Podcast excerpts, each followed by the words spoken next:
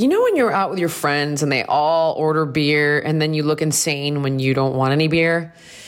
I mean, no offense to any of my friends out there, but I'm not a crazy obsessed beer drinker. I mean, once in a while, but I don't really love it. But I did recently try Bud Light Seltzer. It's not beer. It's a hard seltzer from Bud Light. Finally, there's something I can drink when everyone else is having a beer. Bud Light Seltzer's 5% alcohol, 100 calories, and it comes in 4 flavors. There's strawberry, lemon, lime, mango, and my go-to black cherry. They're all super refreshing and perfect when I want something with a little more kick than just sparkling water. You know what I'm saying? Bud Light Seltzer, unquestionably good.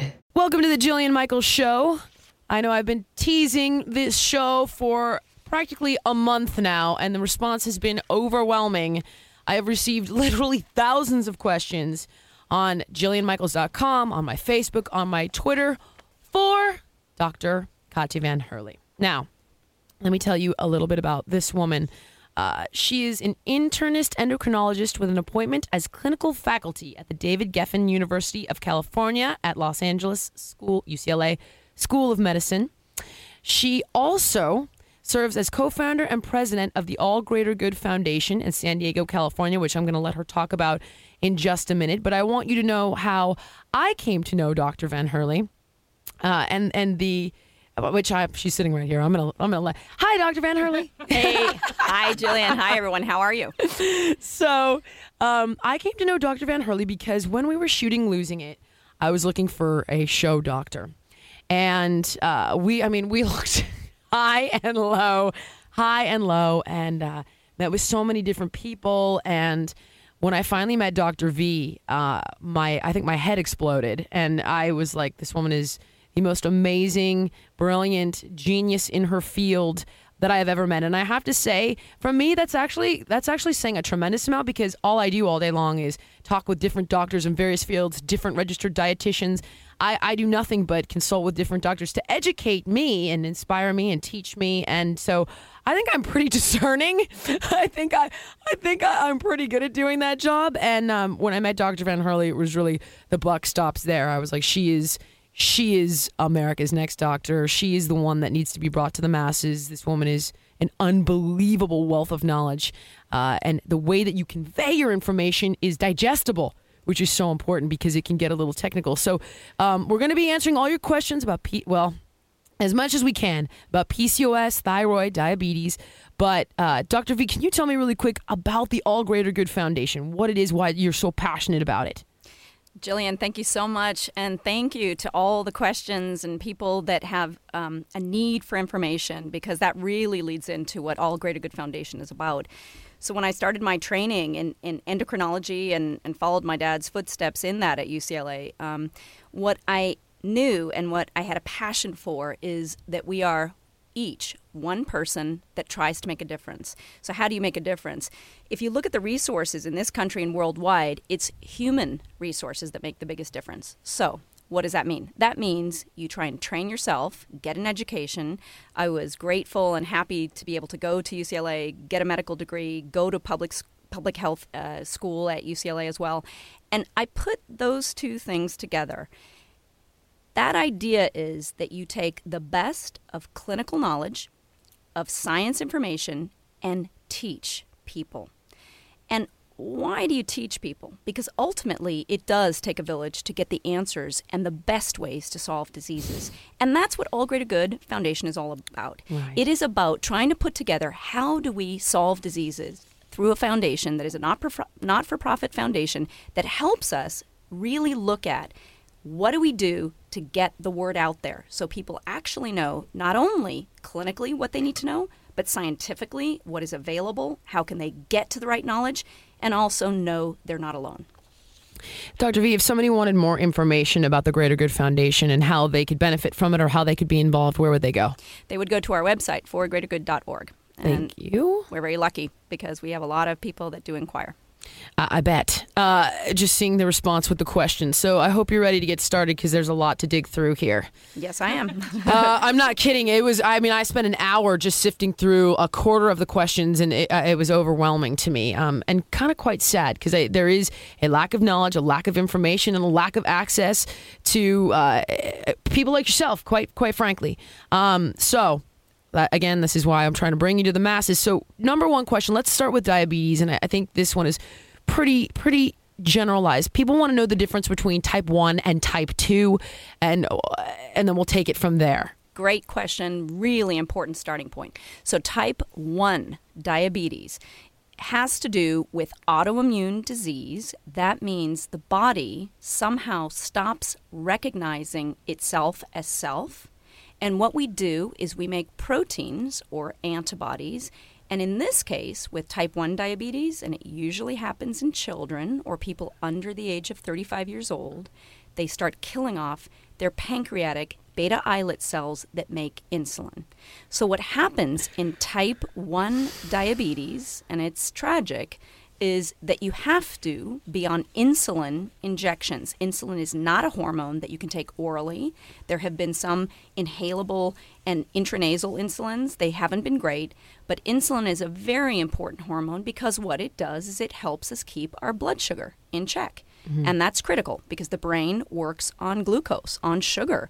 So our brain wants an average range of blood sugar that is always within about 65 to say 95. And that's the normal range. So type 1 diabetics need insulin because unfortunately their bodies are starting to kill their own pancreatic cells that make insulin.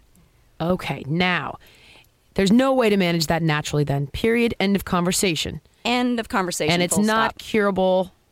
No. So far it is not. Now, again, part of some of the work that we're all looking at scientifically is, can we in the future look at stem cells? Okay. Can we look at other ways? There were some studies that were done in Japan and other places where you take liver cells and you teach them, if you will, through genetics to make insulin. So I believe personally that in the future we will do this. But that's not what's happening right now in type 1 diabetes. Okay. Now, this is where it gets confusing because type 2 was called adult onset because, as you just said, type 1 is generally seen starting in childhood. But now children are getting type 2.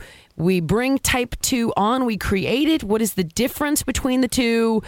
Is this fixable? And I have a question about that that I wanted to ask you after you answered that question. Right. So, great. I got another question. I got a whole bunch of questions for you here. Woo! We love questions, but we don't always have the answers because we have to think together. Okay. Type 2 diabetes. This is the worldwide global epidemic of diabetes. Right. And what's so sad, Jillian, is this is becoming the diabetes of our children, of our middle-aged, of our old-aged, I mean, essentially almost of our dead. It is the diabetes that in this country, we think in the next 15 years, half of all Americans will have some version of type 2 diabetes. Oh my God. So what is that? What is happening?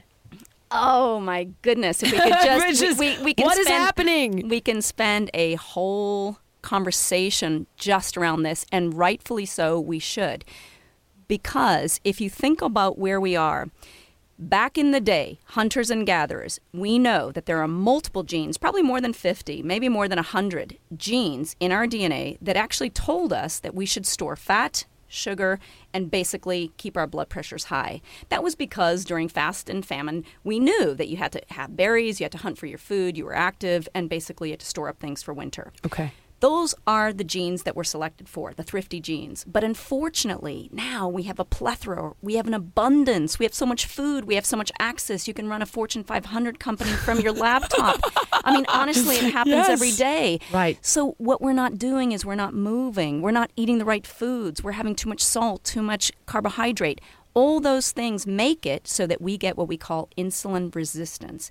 That means that the insulin, again, that our pancreas does make. So now we're making it. Type 2 people are making the insulin, so not the obviously very different than type 1. Now they're making it, and they're making it in huge amounts. And that's the difference with type 1, who can't make it because their body shuts it down. They're making so much that they are making high levels for 5 to 15 years. Their pancreas burns out, and ultimately they become dependent on insulin. And that's sad, because if you're a 10-year-old kid and you get that at 10, by the time you're 25, you are looking at being on insulin injections because you burnt your pancreas out because it can't keep up anymore. And that's because of sedentary lifestyle, the wrong foods, obesity, and what we call insulin resistance syndrome. Okay. So, wow. So here's an interesting question. And there were many like this, but basically... She says, of course, a question for Dr. Van Herle. I was a type 2 diabetic for 8 years, now 35 years of age. Over the past year and 40 pounds lost later, in November of 2010, my doctor cleared me as no longer diabetic. This thrills me as I feel I have beat it. However, I was told by another doctor it is, in quote, impossible for me to beat. And she goes on to say they should know not to tell me I can't beat something, which I think is very cute, but it ultimately ends up here. If I continue on the path of being / becoming and staying healthy and fit, have I beat diabetes for good? Do I have the risk of it coming back? Really great question. And it's kind of one of these. I described the genetics of it. So this person that is asking this wonderful question is saying, do I have the genetics? Really, that's their question. And the answer is they have the genetics for it. So that doctor that said, well, be careful, you got to keep the wolf at the door because it could come back. So the genetics essentially means if you put the wrong input into your body, then you have the propensity, you could be a candidate for it. Now, somebody else who may not have the genetics could technically engage in the same destructive behaviors, but not come down with it. That's correct. But rare. They'll get cancer and heart disease. Well, so, hey. There are other unfortunate things that they can get, Jillian. They can pull up another chair to the party. And those will be different calls that we can have and different talks we can do. But here's the beauty of it and the tragedy of it. First of all, the other physician that said you can get rid of it, that's the physician that I think we need to listen to first and foremost. Okay. Well, both equally. Here is where we are. If you put this disease back in the box by losing weight, having a healthy lifestyle, exercising, by exercising your skeletal muscle, you actually optimize. You make insulin work better to get sugar inside your cells. And that's the reversal of diabetes. So that's what I see on The Biggest Loser, for example, when they all come with type 2 diabetes and then theoretically it goes away. Right. So they're reversing it. But again, to the point of the first doctor, he or she is correct as well. And that is, you have the genetics. And I think it's an important heads up for all of us to just think about this. If we all know we can fall off a cliff, isn't it better to just watch where our boundaries are? It really makes a lot of sense to be careful. It's the better part of valor to do that. Okay, of course. So then give me, if you can do this, let's say the top 5 things you can do to prevent getting it. We know there's exercise. We know there's healthy body weight. But are there foods that should never be touched? Here's the way I look at it. Exercise. Is that 5, Jillian? Oh, wow. It is movement above all answers. Now, really? I'm being coy about this, but when you move your body, as I said, you open up the cell doors and you allow sugar to go in. And what we see is, if you look at the Tour de France, riders on the bikes and all those, they carb load. And I bring this example up on purpose. Because I was going to ask you, what if I'm eating Twinkies and Cheetos all day long? Then I'm going to get it. Right. If you're a Tour de France rider or a long-term marathon runner, you have to carb load. Now, we don't want you to have Twinkies per se or those things, but you want carbs. You want breads, you want nuts, you want all these kind of really good grains, lentils, legumes. But most of us are not. And unless you are, maybe in one of your boot camps, Jillian, because you're the best at this, unless you are, and none, you know, most of us are not, and that's fair enough as well, then what you have to look at is what you're getting to. And that is, how do you lower the amount of carbohydrate intake you have? Okay. How do you put that together with a protein? Because if you pair a protein with a carbohydrate, your pancreas doesn't want to make or need to make as much insulin. You lower the, quote, glycemic load of the food. That's exactly right. And what it means is... I was going to say, now explain that. Exactly. So what that means is that a glycemic load and glycemic index, and this has been looked at in many ways over the last years, and here's the most important part, I believe, about this whole idea. So food combining, though, to clarify, is another big thing you can do, protein with your carbs. That's right. Sorry, go on. So you take the glycemic index, and what it means is that you need carbohydrates, which are your starch. And again, all your, even if you look at white starches, and we prefer people to have wheats and gluten-free starches and so forth, but if you take those in combination with a protein, whether it's edamame or non-fat yogurt, non-fat cottage cheese, non-fat string cheese, you put that in with a carbohydrate, and you eat in what the grazing model is every 2 to 4 hours, depending on how much energy you expend. Okay. Have really 1 or 2 medium-sized meals, not these big meals 3 times a day that we do. Right. That's a really important way that you can reverse type 2 diabetes. Wow. Okay. Okay. And then last question on this, I promise. The quality of your carbohydrates, even when you're comparing them with protein, how influential is that? It's got to matter. Really important. And in fact, this is where fiber comes in, because we've got carbs that have natural fibers built in. And that's, again, your whole grains. You really want to look at those kind of carbohydrates. You don't want the purified white starchy pastas and white breads. You really do want to have your grains, because those are your fibers, and that does slow absorption. So it's all about fiber. Absolutely. Okay. So now I bring you to our next... Really, our topic that, again, was overflowing with questions. And you guys want to do a seventh inning stretch or anything? Dr. V, this is all you. I'm hitting you with it. I'm stretching my brain. I don't know about you guys. Janice gets so scared these days with these topics. She does. Nervous. She just sweats. She's like, oh my God, it's the end of the world. She's smart. She's right. She's special. PCOS. Now, I personally have experienced this. Discovered it as a young teenager. I had an ovarian cyst burst. Thought I was going to friggin' die.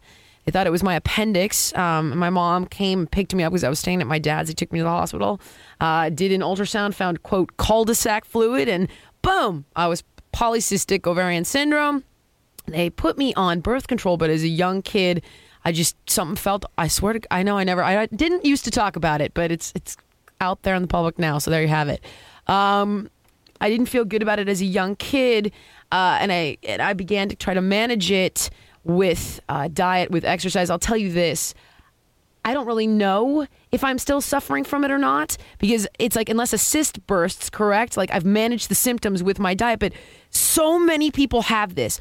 Why? Why is this so...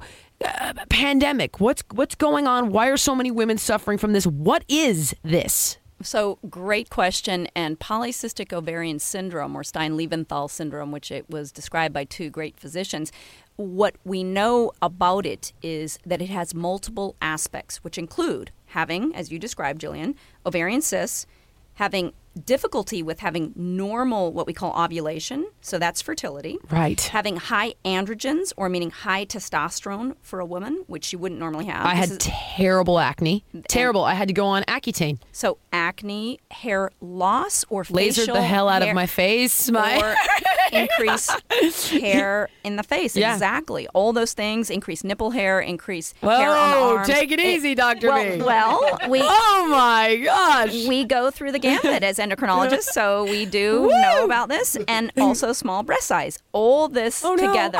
Janice and I are like this. Is that why? Part of polycystic ovarian syndrome, PCOS. Why is it so important? You're describing, not only does it lead to potential infertility, meaning you're not ovulating correctly, but all the cosmetic things that go with the acne and the hair loss or hair in the wrong places. What we know, and you've asked a very astute question, why is it so rampant? What we know is that there is an element of insulin resistance in it. So you're going back to the diabetes conversation. We're going back to diabetes. So when you are sedentary and your pancreas has to work harder and make higher insulin, we think that there is an interaction probably at the level of the ovary, potentially at the adrenal. And what ends up happening is we drive. It's like fuel to this fire of PCOS. Again, likely genetic. Okay. But if you gain weight and are sedentary, it is rampant. And what are we doing as a nation and a world? We're gaining weight and being sedentary. So you're seeing more and more young women stuck with PCOS who are now told, get on a birth control pill. Yes. Ovulate normally, get on different medications to stop the androgen effect, like spironolactone, aldactone, things like that, to stop testosterone, if you will, effects. But also then they get on fertility agents to have babies, and they are put on glucophage or metformin, which is an agent, which is a diabetic agent that actually helps our liver make less sugar. But the idea is it also is a mild and reasonably good insulin sensitizer. So it does help also make insulin work better. But now we're talking about young women that we can put on 3 different medications. Yeah. That's sad, isn't it? With side effects. All have potential side effects. And again, if you can move, if you can lose weight, you can improve this. And the important... Because that is the question that people want to know. Because I know for myself, I did not want to be on the birth control pill, and I've read all kinds of scary stuff about it all. You know, with that said, you know, looking at pregnancy in vitro, it scares me with regard to hormone balance. It's always kind of scared me because I have struggled with hypothyroid, which is my next conversation with you, PCOS. So many of these questions right now are asking repeatedly about medication. Can they get off of it? Is there a diet they can follow? Can they reverse it? Is pregnancy still possible? Is there a fertility diet? I mean, what can they do? Exactly. So let's go back to the diabetes thing, but let's go back to a societal thing. We've got to move. We've got to eat healthy. We've got to combine healthy fiber-enriched carbohydrates with proteins. We want to not have those huge meals. We don't want to sit on our bums all day. Okay. We want to get active. It's really important. Can you get pregnant? One of my PCOS patients that came to me when I was the chief of endocrinology at the Santa Monica UCLA Hospital came to me saying, for the last 6 months, I haven't had a period for years, but the last 6 months I've gained the last 15, 20 pounds. We sent her after evaluation where we said, wow, there's something, you know, going on in your lower abdomen. And I was quite concerned. Sent her to the gynecologist. She had a 6-month-old baby, fetus, if you will. Fetus is the right word, growing. And she was pregnant. She said, I saw my husband once. I haven't had a period in years. You can get pregnant even, so be aware, women, you can get pregnant even if you don't feel like everything is going well with your PCOS. It may be going better than you think. It is possible. It is possible. And most of our PCOS patients actually do well in their fertility. They can be helped along. And by the way, metformin actually is an agent that does help even during pregnancy to sustain pregnancy. Okay, so you recommend that course of treatment. What I would say is, obviously, given that you see the right, and we would usually send you to a high-risk obstetrician, just somebody that knows about these agents. They're very safe during pregnancy, but we've seen they help fertility, and they do help during the pregnancy to maintain the pregnancy so that you don't have an early loss of pregnancy. Because that is overwhelmingly common as well. Very much so. And I can't tell you how many friends I've watched kind of go through that. And it's, you know, personally, it's scary. It's a very scary thing. So that's okay. So you need to see a specialist, and there are medicines they can put you on to help you get through this. Absolutely. And healthfully. Most of our patients, they actually can have babies. Question. Why? Here's where it gets very confusing to me, because you think of androgens, which are the testosterone, the male hormones, as making you skinny, maintaining muscle, boosting sex drive. So it's kind of a conflicting message, because when you have PCOS, your androgen levels are too high, but you can't, it makes it harder to lose weight. Right. So why? The thing about it is it's not just, let's say, testosterone that's high. So that's one thing that is really important in terms of building body mass, like you're saying, building muscle. Now, here's 2 pieces. It's not just high testosterone, even though you get body mass from that. It's also this high insulin. You have this combination of the two. And that high insulin not only helps, as I explained, get sugar inside the cells so we do better, but it makes you hungry. It's a fat-storing hormone. Okay. Testosterone helps you build muscle. And for women, remember, we're not men. And for women, when they build muscle beyond their normal expectation, they start gaining weight. And that confuses a lot of women. It's very confusing. Because they're saying, well, wait a minute. And if you actually look at their lean body mass, a lot of them are active and they try and be active, but they have such high androgens, testosterone, DHEA, that they actually look overweight. It's a little bit like some of the stories we see with our NFL football players where there's this high obesity rate, they say. But if you look at actually pound for pound, muscle to fat, right, a lot of them just don't fit in our body mass index criteria because their muscle mass. That's why I don't like the BMI, because Arnold Schwarzenegger in his heyday would have been considered obese. And he was ripped, several hundred pounds of ripped muscle, low body fat. So anyway, different conversation for a different day. But here's another question on PCOS. I saw many of these about water fluctuations. So she says, Dr. Van Herle, I have PCOS. With an organic diet, I have dealt with much of the side effect, but I struggle with water retention. Without something to counter it, I will have weight fluctuations from 5 to 20 pounds daily. I mean, that to me, I can't even imagine the 20 pounds. I've tried a couple of water retention medications and have not had much luck. Right now I'm using caffeine to keep it under control.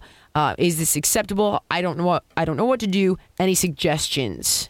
So there are some really good question. There are some medications that can help us with some of the weight gain that can come from not only the high testosterone DHEA, the male hormones, but also from the insulin and those levels being high. When we go to caffeine, we know it's a natural diuretic. Right. Probably our preference is going to be the green teas and English black teas, actually, because they have tannins, and we think that there are probably some benefits. That's what I switched over to. And anti-cancer effects. Boy, you got to drink a lot of it to get the same punch. I was going to say, you got to drink a lot. Now, a 5 to 20-pound daily weight gain is a lot. That's crazy, and right? That makes, it's a lot. But obviously, people report what's happening to them. Okay. So one of the things we have to remember is carbohydrates, because think about them a little bit like absorbable sponges. So if you have a high carbohydrate diet and you're not moving, because our muscles are our own natural squeegees, if you will, they squeeze out the water and make us pee more, if you will. Right. But that's on purpose. So the movement and high carbohydrate intake without taking in proteins is going to make you absorb and hang on to water.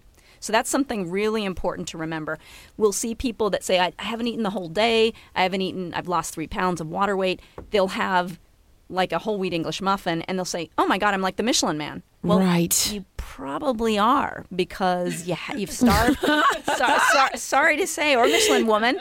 But the idea is you can't just take those carbs in without movement. So lower your carbohydrate intake, increase your proteins. Use some natural. What do you think is a good ratio? I know it varies. I know in my own personal experience it has varied, but as a rule of thumb, because I think there's so much conflicting information out there. It depends on your activity level wholly, because if you think about it, in the day that you played on the streets as little kids until the street lights came on, we used to say kids should have 60, 70% carbohydrate intake. I remember that old food pyramid. Because you were running around like crazy and kids were skinny little beans. That's not the case anymore. So how do we even then go to adults who none of us have that much time? Even you, Jillian, I know you're so busy with all your projects, but how much time do we really have to move? If you are moving, you need carbs. I will always say front load the protein. And the caveat on this is if you have problems with kidney or liver disease, you've got to be very careful. So patients that are diabetic with kidney disease or already on dialysis, they have to watch their protein intake. But for all of us, for all my patients, I say have, 3-4 chicken breasts without, skinless chicken breasts. Have that for dinner and have a bowl of salad and a cupful of either rice, quinoa, whole wheat rice. Right. Have something healthy, but carbs less, proteins the most, because they give you 4 to 6 hours of energy. They don't hold on to the water the way carbohydrates do. Interesting. And you don't go hungry. With carbs, you get about 1 to 2, maybe 3 hours of energy. You're hungry, usually most of us, within an hour of eating carbs. Okay. Sodium. This is a big question. I'm diverging here a little bit, but I got to ask you this. Everybody is making this sweeping movement to reduce sodium, and Walmart and General Mills, and I've always thought of sodium as like it's a transient mineral. If you don't have high blood pressure, you keep it in check. I'm worried about bigger things. I'm worried about pesticides. I'm worried about MSG. I'm worried about trans fat. But suddenly it's like the hot topic again. Does this affect our, what's going on with this? Should we worry this much? Is it related to any of this? The water retention, the blah, blah, blah, blah? Hugely related. So number one thing we've all looked at, obviously, was glucose and sugar. Okay, that's diabetes. Next thing people looked at was trans fatty acids. Next thing they went to is fiber. And what we call sodium is it's our new sugar. Why do we say that? It has nothing to do in terms of metabolism as sugar does, but with a growing population of type 2 diabetics, including our children, what we know is that sodium intake really incrementally does add to water gain, which is some obesity, but to hypertension. So there was a very important study, and this is several decades ago, UKPDS, the United Kingdom Prospective Diabetes Study.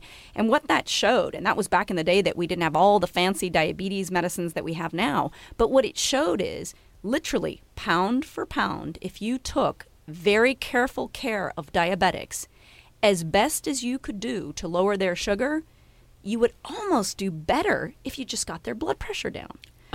And that study told us that that even if your diabetic numbers were still high, but you got your sodium down, meaning your blood pressure down, you did better. In fact, you did much better. So it gave you more leeway to have your diabetes not as well controlled. Now, we want both controlled, blood pressure and blood sugar. Right. But that's why there's such a focus, in my opinion, on sodium. Because what we're seeing is we're not doing great at controlling blood sugar and obesity.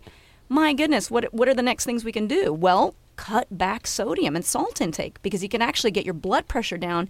And guess what? That's saying you can't be too thin, too rich, or have too low of a blood pressure. Now, I don't agree with the too. As an endocrinologist, I don't believe with the too thin, and as a foundation person, too rich. But I do believe you can't have too low of a blood pressure. I'm okay with the too rich. I'm fine with it. And truthfully, I would love to say too thin. I know I'll get ripped apart. I know it's bad. It's not good. Healthy body weight. But too rich, we can get behind that, can't we? Well, I think as a nation, we should be thin, healthy, and we should all be wealthy. Balance. But yeah, fine balance. I understand. But you've got to get your blood pressure down. I had a nurse that called me when I was in my clinic a couple years back and said, "Oh my gosh, come quickly! We put a patient in a shock position because their pressure was 90/60, so upper number 90, lower number 60." And I said, "Well, do they have symptoms? Are they dizzy? Do they have a fast heart rate? Do they feel nauseous? Are they blacking out? Do they have chest pain? Do they have shortness of breath?" No. I said, "Well, what's going on?" I said, "This is an ideal blood pressure," but God bless this nurse, because they were so used to seeing pressures of 140, top number, 80, lower number, and higher, that when they saw a normal pressure of 90/60... She thought the person was dying. Oh, my God. That's a good blood pressure, as long as you tolerate it, right? But if you have symptoms, it's too low. Right, we all so get if you get up, if you feel like you're going to faint, if you're listless, if you don't have energy, understood. So then, all right, can you give me a dosage recommendation? I know, I want to be able to say to people like, all right, so now we know this is scary. We got to watch the salt. What is the number? Yeah, so 2 grams sodium is the classic that we talk about. 2,000 milligrams. 2,000 milligrams a day, but actually we try and go lower than that if we can. 1,500. Yes, 1,500 or less now. Again, the parameters that we all put forward in terms of the American Heart Association, I don't want to quote their numbers, and I highly respect them, American Diabetes Association and such, but what we all know is probably our published parameters are too high. Really? Yep. Wow. All right, last question on this topic. Sorry, this is for me. I got to know. Okay, if you are exercising a lot, let's say that you're an endurance athlete, you're training for a marathon, you're sweating constantly, then should your sodium be slightly higher or maintain same level? You mean your sodium intake? Yes. Yes, slightly higher. Okay. And that's where some of the electrolyte drinks, especially not coconut juice, which is the the mulching up of the actual meat, the white, fun, yummy stuff of the coconut, because that has a lot of calories. But the coconut water has very similar contents to what we call our extracellular fluid, and that has a higher sodium level. So that's a really good one. And then I go back to, you know, the simple things, the Gatorade, Pedialyte, and yeah, take in water. And you can add the old bouillon soup, the cup of soup. That's fine. Okay. So I have some patients who really don't actually take in enough sodium. Because like with my contestants, I used, because they were sweating 6 hours a day, I would put them on 3,000. But that was, was from an RD who then would supplement potassium and what have you. Right. And generally you don't have to do that. Even if you're sweating, as long as you have a good, healthy diet, right? And you have a good fluid intake in general. Okay. But here's your marker. It's really easy. Your body has all the knowledge in it. It will tell you. You will feel dizzy when you stand up. You will get heady. You may have actually feeling like chest pain or numbness or things like that. If you get those symptoms, obviously consult your physician, your nurse practitioner, but that tells you you likely need some more sodium. Listen to your body. All right, now this is going to lead into our hottest topic. Now you have to take a little breather because I know the T word's coming up. The P word? The T word. Oh, God. T word. Yeah. The P word. I was like, Janice has to go to the bathroom again. Janice, we're in the middle of the show. Well, let's take a little break. Fine. Yeah. Okay, we're back. Janice had to slip in some personal questions. Rude. Personal is okay. You bet I'm going to blame it on you. That's my job is to pass the buck. All right, Dr. V, we've got to get into this. Must cover this. Hypothyroid. Once again, it's running rampant. It's something that I personally experienced, and it's something I've done my best to control with diet. But people are on, first of all, they don't know what kind of medications to be on. They don't know if they should be supplementing with iodine. They don't know. How do they know if they've got it? Can they check for it at home? I mean, let's start with what is hypo, what is hyper, and what is Hashimoto's? And then can you give symptoms so people might be able to guess if they, or like identify that and know to go to a friggin' doctor? Right. So there is a spectrum of disease, of thyroid disease. Now, what's really important, Jillian, is that we understand we're talking about autoimmune diseases of the thyroid. That's critical because you're asking, why is there so much more? I have a theory. Autoimmune, your body turns on itself. And we don't understand exactly why. You have a genetics for this, and it runs, unfortunately or fortunately, primarily through the women in families, but plenty of men in the world have these diseases. And if you look at the two big categories of hypo, which is low thyroid hormone, or hyper, which is too much, high thyroid hormone, we call those one, low. We classically call that Hashimoto's disease. That is Hashimoto's disease. Hypo is Hashimoto's. It results in low, but there is some transition where at first, and I'll describe how Hashimoto's can evolve, that you can have a little bit high, but it results ultimately in the burnout, destruction of the thyroid. That's what hypothyroidism or Hashimoto's disease is. Graves' disease, which a lot of people will go back to Marty Feldman and those bug eyes and the bigger eye, because you can have Graves' ophthalmopathy or the bug eyes from it. Not everyone gets that, but Graves' disease was described by Dr. Graves, and that's high thyroid, where you're running on speed. So how does this work? Well, if you look at the thyroid, it's that the gland that looks like a little piece of bow tie pasta that sits, under in men our Adam's apple, right in our neck. And what we know is that our thyroid is important even as we're developing in, in our mom's tummies as fetus. Right. What we know is our metabolic parameters, meaning how we burn energy, how fast our heart beats, how our kidneys excrete fluids, everything about how fast our skin cells turn over has to do with our metabolism. Thyroid hormone sets that metabolic tone, if you will. Okay. So if you have low thyroid, it makes sense that you'll have dry skin because your skin cells won't turn over. You'll be tired. You might feel mental confusion or what we call brain fog. Yep. You might feel that you're either very hungry or not hungry at all. Very hungry. Right, because you're looking for energy. So annoying. Yeah. I mean, it's like I manage it, but even still, it's like, God, I've just eaten sometimes and it's very hungry. And cold and gaining weight. So freezing constantly. Right. So constantly freezing. You're the one with 5 sweaters on, getting a pound every other day. I'm cold right now. Janice is over there in a muscle shirt. I'm like this. I'm going to freaking bring a parka next time. Right. Okay. I'm bringing my freaking ski jacket to the studio. We'll check your labs, Jillian, but but I'm sure we can set that straight, because we can, for 99% of the people, get it straight. Because what it means is the two thyroid hormones that the thyroid is responsible for making in all of us are T4, thyroxine, and T3, triiodothyronine.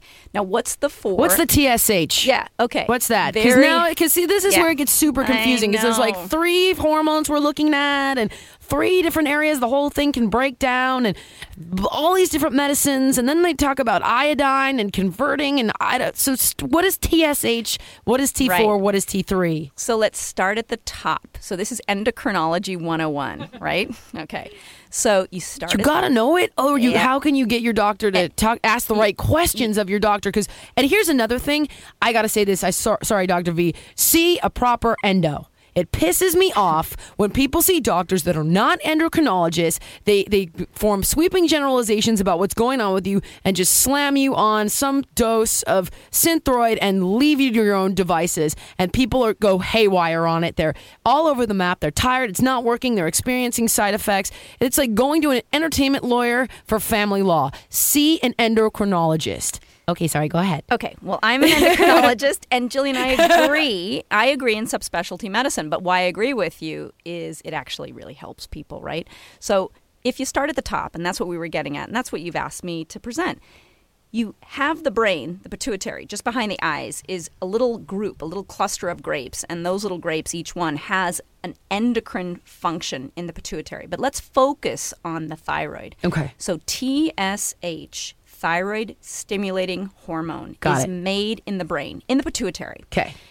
The way it works is that travels in the bloodstream as a hormone, because hormones are just signalers. That's all they do. They signal organs to do something. Got it. So it travels to the thyroid, and it signals that little piece of bow tie pasta in the neck to make T4 or T3. Okay. We make primarily T4. That's like your Synthroid for a lot of patients that are on. That's inactive. That is an active agent, but it is not the primary activity of thyroid hormone. Okay. T3 is made less directly from the thyroid. Okay. But the good news is we have enzymes all throughout the body. Their fancy name, 5' prime monodeidinase, but you don't need to know that. Oh, Lord. Yeah. God. Okay, here's what we know. TSH from the brain goes to the thyroid. We release primarily T4, a little bit of T3. Got it. Everywhere, second to second in the body, we convert T4 into the active T3. That's like speed. Okay, that's the one that, again, tells your kidneys to make urine, tells your heart how fast to beat, tells your body to get rid of fats. All of those 3 are hormones. One comes from the brain, the TSH. Gotcha. The other 2 come directly from the thyroid, and they're the ones that affect what we do. So then how do you figure out which part of that little system is broken? And then how do you treat it? Really important question. First of all, you have to test all 3. And that's where, to your point, subspecialty medicine, if you go to endocrinologists and very good internists and family medicine folks, they will check TSH, T4, and T3, but you want to check all 3. Okay, so make sure your doctor checks all 3. Sorry, go ahead. Really important. See, you know, I've seen so many people misdiagnosed, and it messes with them, and they need to know how to be proactive with their doctor. And I think it's a really good point, because there's been a lot of thought about just looking at the screening of what the brain does, just looking at the TSH. They're only looking at TSH, I'm telling you. But sorry. Jillian, but I've seen it. And people are like, my TSH level is this. And then I'm like, well, what did you ask? What your T3 and your T4 is? Oh, he didn't say anything about that. Because we're not screening for it. There's a lot of reasons in healthcare situations and the cost, although they're not expensive tests, and people don't always know how to interpret them, although it's pretty straightforward. Okay. In medical school, you're taught this. The other thing that we do for a one time is look at your antibodies. Again, we talked about it being an autoimmune disease, so we look at the anti-TG or anti-thyroglobulin antibody or the anti-TPO thyroperoxidase antibody.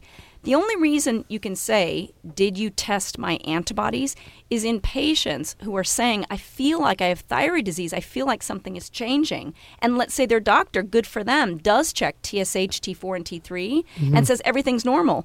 But they didn't look at the antibodies. And why is that important? Because if you look at the antibodies, it helps us, as endocrinologists, again, predict, are they going through this waxing and waning process of actually trying to, if you will, have a stuttering thyroid disease? Okay. Sometimes you have to intervene, even if TSH, T4, and T3 are normal. Got it. But again, that leaves it up to the endocrinologist or the good internist, you know, general practitioner. Understood. Okay. Now, can we say, why do we think this is rampant? I mean, I ask you this simply because I have strong feelings about the xenoestrogens in our environment, the soy in our environment, which brings me to also this question to you of what is goiter, and then what are goitrogenic foods, and what effect do they have on our thyroid? Because I want to know how we can approach this naturally, and then I want to know about medications, because people are on Synthroid, Armour, iodine, blah, blah, blah. Right. I know, Janice. I know these. So those are very loaded. Go ahead. I know. Okay. So let's start with goiter. What is goiter? What are quote goitrogenic foods? What should we look out for? Right. So goiter means one thing really only, and that is enlargement of the thyroid gland. And what we used to see is when patients moved, let's say, from the Middle East, a lower iodine area to a higher iodine area like the U.S., or from South America, lower iodine to a higher iodine area like the U.S., they would start to grow a thyroid gland, a bigger thyroid gland. Okay. So they look like they've got this huge, again, instead of this little piece of bow tie pasta, they've got this huge sort of scarf around their neck, and that's a large thyroid.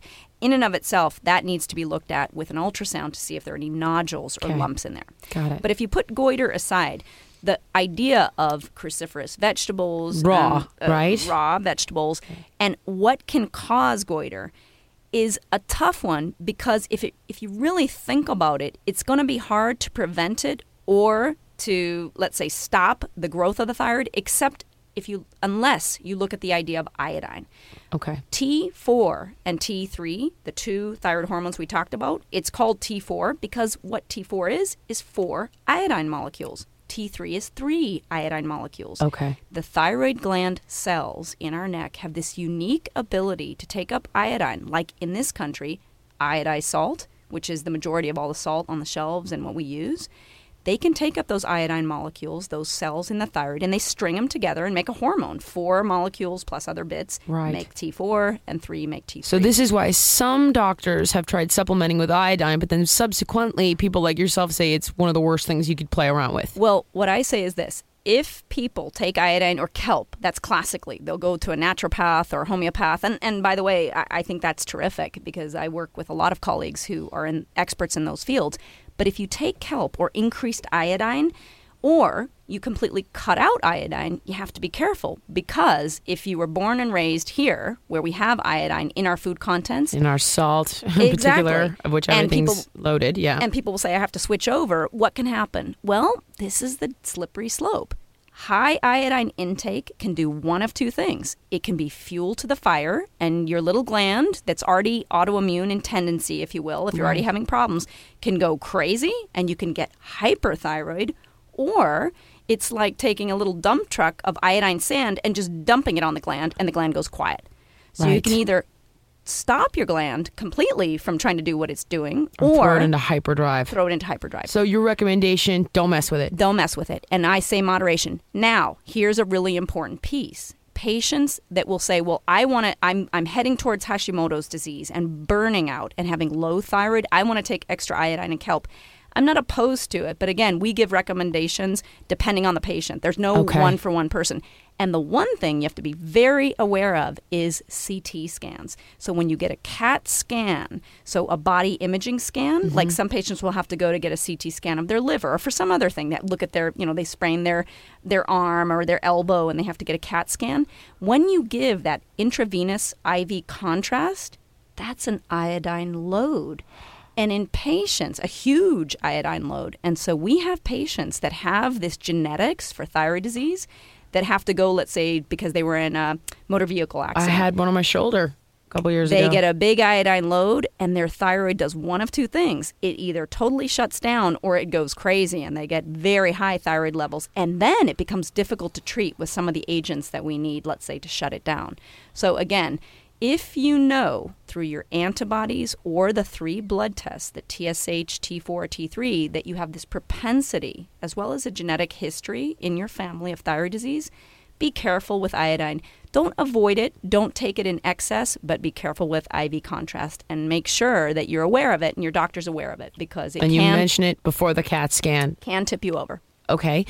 Now let's look at the traditional forms of medicine. There is... You can essentially supplement T4, i.e. Synthroid. You can supplement T3, i.e. Armour. You can blend the two. Why are doctors not offering T3? Why not a combo? How do you know what the right combo is? Because, again, like, everybody's on just random doses of this stuff. They're all over the map here. Right. So this is the art of thyroidology. I mean, this is why we say try and, if you can, see an endocrinologist or a really good internist that knows and is trained in this. So first of all, with thyroid hormone, we know you start low and go slow. That's a classic. My father, who trained me at UCLA, has always said you start with the lowest possible dose, and usually of something like Synthroid, a T4, thyroxine. It can be levothyroid. It doesn't have to be any of the brand names per se, okay, but it has to be thyroxine T4. That's how we start with 90% of our people. Okay. But what we see in some folks is that they're not converting it over, even though they can convert it, but they're not building their T3 to where you would expect. So the T4 is not converting to T3. That's right. Now you know you've got a breakdown with the T3 conversion. Likely, and meaning it's not a congenital genetic catastrophic break, because you pick that up in childhood, but it's something that you see, and we sometimes see this as people get older in age. So what does that mean? Again, the finessing. You look at their T3 levels. That's why you have to look at the number. They got to go back. How long after they've been taking thyroxine? Generally, we wait at least 4 weeks to check. Got it. And then we look and see, do they need anything else in terms of adding T3, which, again, in terms of a medication, it would be like Cytomel, okay? So we add a T4 and a T3 in those people, and often, and I see this generally in women, and I don't understand, and I've seen this anecdotally in my practice, that it's generally women who are saying, I'm on my Synthroid or I'm on my thyroxine, but I'm lagging, and I have brain fog, I can't get through my day. Generally, it's that individual, that woman, especially, that will do better when you add a very small amount of T3. Okay. Then you follow that TSH to see, does the brain, the pituitary, like what we're supplementing back? Why is it so critical not to, as you say, just give a random amount of supplementation? Because thyroid hormone is a metabolic hormone. And guess what's really important in how we turn over bone density and how our osteoclasts and osteoblasts that build and break down bone every day, they function under the guises of thyroid hormone. So if you don't have enough, or especially what's worrisome is if you take too much, which, again, people will throw, or in the past historically have put patients on too much thyroid hormone, they're not checking DEXA scans, the bone density scans, and what you'll see 2, 3, 4, 5 years later is severe osteopenia, thinning, or osteoporosis. Oh, no, because I had a bone scan. I think I told you this, for Losing It. Remember, they threw me through that thing and they said that the bone density in my hips was low. And that's why I got off of coffee, because I was like, I'm on too much caffeine. It's leaching calcium from my bones. I got to switch over to tea. And caffeine can, absolutely. Could it be the supplementation? And unfortunately, it can be. And that's why you have to make sure that your numbers, those three, are all balanced, that the brain, TSH, likes the T4 and T3 that you're taking. Oh, my goodness. Okay. So, Dr. V, really quick, because I know Janice is like, you're way over time. You're way over. Natural. I know there's a lot, and I'm going to give information out right now where they can follow up with, get in touch with Dr. Van Herle, go to her website, go see her if they want to go see her. But natural options, anything we can do, natural behaviors off the top of your head to help prevent this. Because, like, for me, I really try to manage it with diet. I try to get my vitamins and my minerals in there to help the process along naturally. I try to avoid the soys, the raw cruciferous vegetables, the peanuts, and anything that's, quote, goitrogenic. Thoughts? Yep. the biggest thought, and I have it for almost all the diseases we've discussed, is this autoimmunity. Remember, we have one immune system in our bodies. It's our security system in the body. So if you start a fire on the 10th floor, meaning you've got a lowering of your thyroid hormone, you've got to be careful what's going on all the other floors in the body.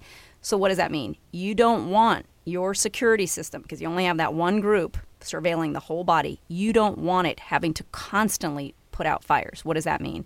That means that we look at an overall healthy diet, good exercise, good sleep, try and get to bed before 11 o'clock at night, lower your other stressors, be moderate in your iodine, don't add in kelp, but don't not have iodine. People go to non-iodized salts. Don't do that. Yeah, the sea salt thing. I've been telling people just do it. Just moderation. Let it be, right. Just have balance in your food supply. And balance your mind. It's a really important thing, folks, because what we see is that, again, this one immune system we have is doing its darndest. It's doing its best. It's trying to keep us healthy. But remember, it's got to surveil against infections from viruses, from bacteria, from protozoans. It's trying to stop cancers. It is working all day, every day. So if you're stressed and you're not exercising and you're not sleeping, guess what? It's going to the 5th floor, 6th floor, 7th floor. It's going up and down the elevators all day. It actually can't protect your thyroid. Right. That's okay. The idea. So, again, we go back to the same concept of eating good quality food, working out, getting your sleep, hydrating, all of that common sense stuff. It's all common sense. And one thing that I think we've talked about, Jillian, that's quite important, we see that people that have a healthy diet, and likely if they have a tendency for autoimmunity, gluten-free seems to be, this helpful. Is not celiac disease, that's a different disease, that's okay. A very strict disease where they get morbidly ill if they take in gluten. But for most of us, it probably is a protein, if you will, that we actually react to. So for a lot of folks, a gluten-free diet does help. In fact, almost all of us lose weight on it. Really? Okay. So, you know something? That's something that I haven't experimented with because I haven't had any reactions to gluten, but it's something that I might try for myself and just see. Because I've managed everything really well. Because, you know, when I discovered these things, it was years ago. And then, of course, I've had people like you helping me along the way. But that's something that I personally am going to give a try. And, okay, Dr. V, this is a lot. And if you could have seen how many other things we could have talked about.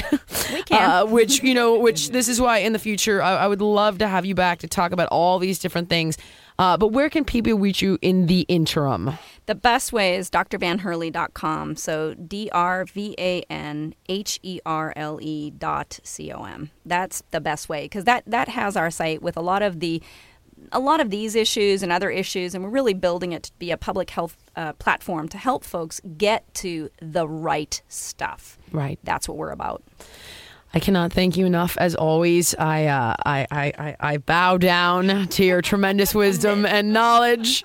Now, Janice and I volunteered you for this. We're gluten-free, girl. Paul, feel free to jump in, too. You, too, can try the gluten-free thing. Yeah. Jillian, thank you so much. And as always, I bow down to you, too, because you made a huge difference for so many people in the world. And we're going to keep trucking on because this is how we do it together. And we got a lot of work to do. Yes, we do. Thank you so much for listening. You know how to reach Dr. V, drvanherle.com, drvanherle.com. That's all for today. Peace. If you like listening to comedy, try watching it on the internet. The folks behind the Sideshow Network have launched a new YouTube channel called Wait For It.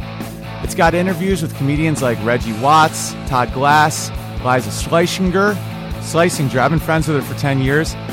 One of the funniest people out there, and I still have a hard time with the last name, Liza. Our very own Owen Benjamin, that's me, takes you on a musical journey down internet rabbit holes and much more. You don't have to wait any longer. Just go to youtube.com/waitforitcomedy. There's no need to wait for it anymore because it's here and it's funny. And I love you.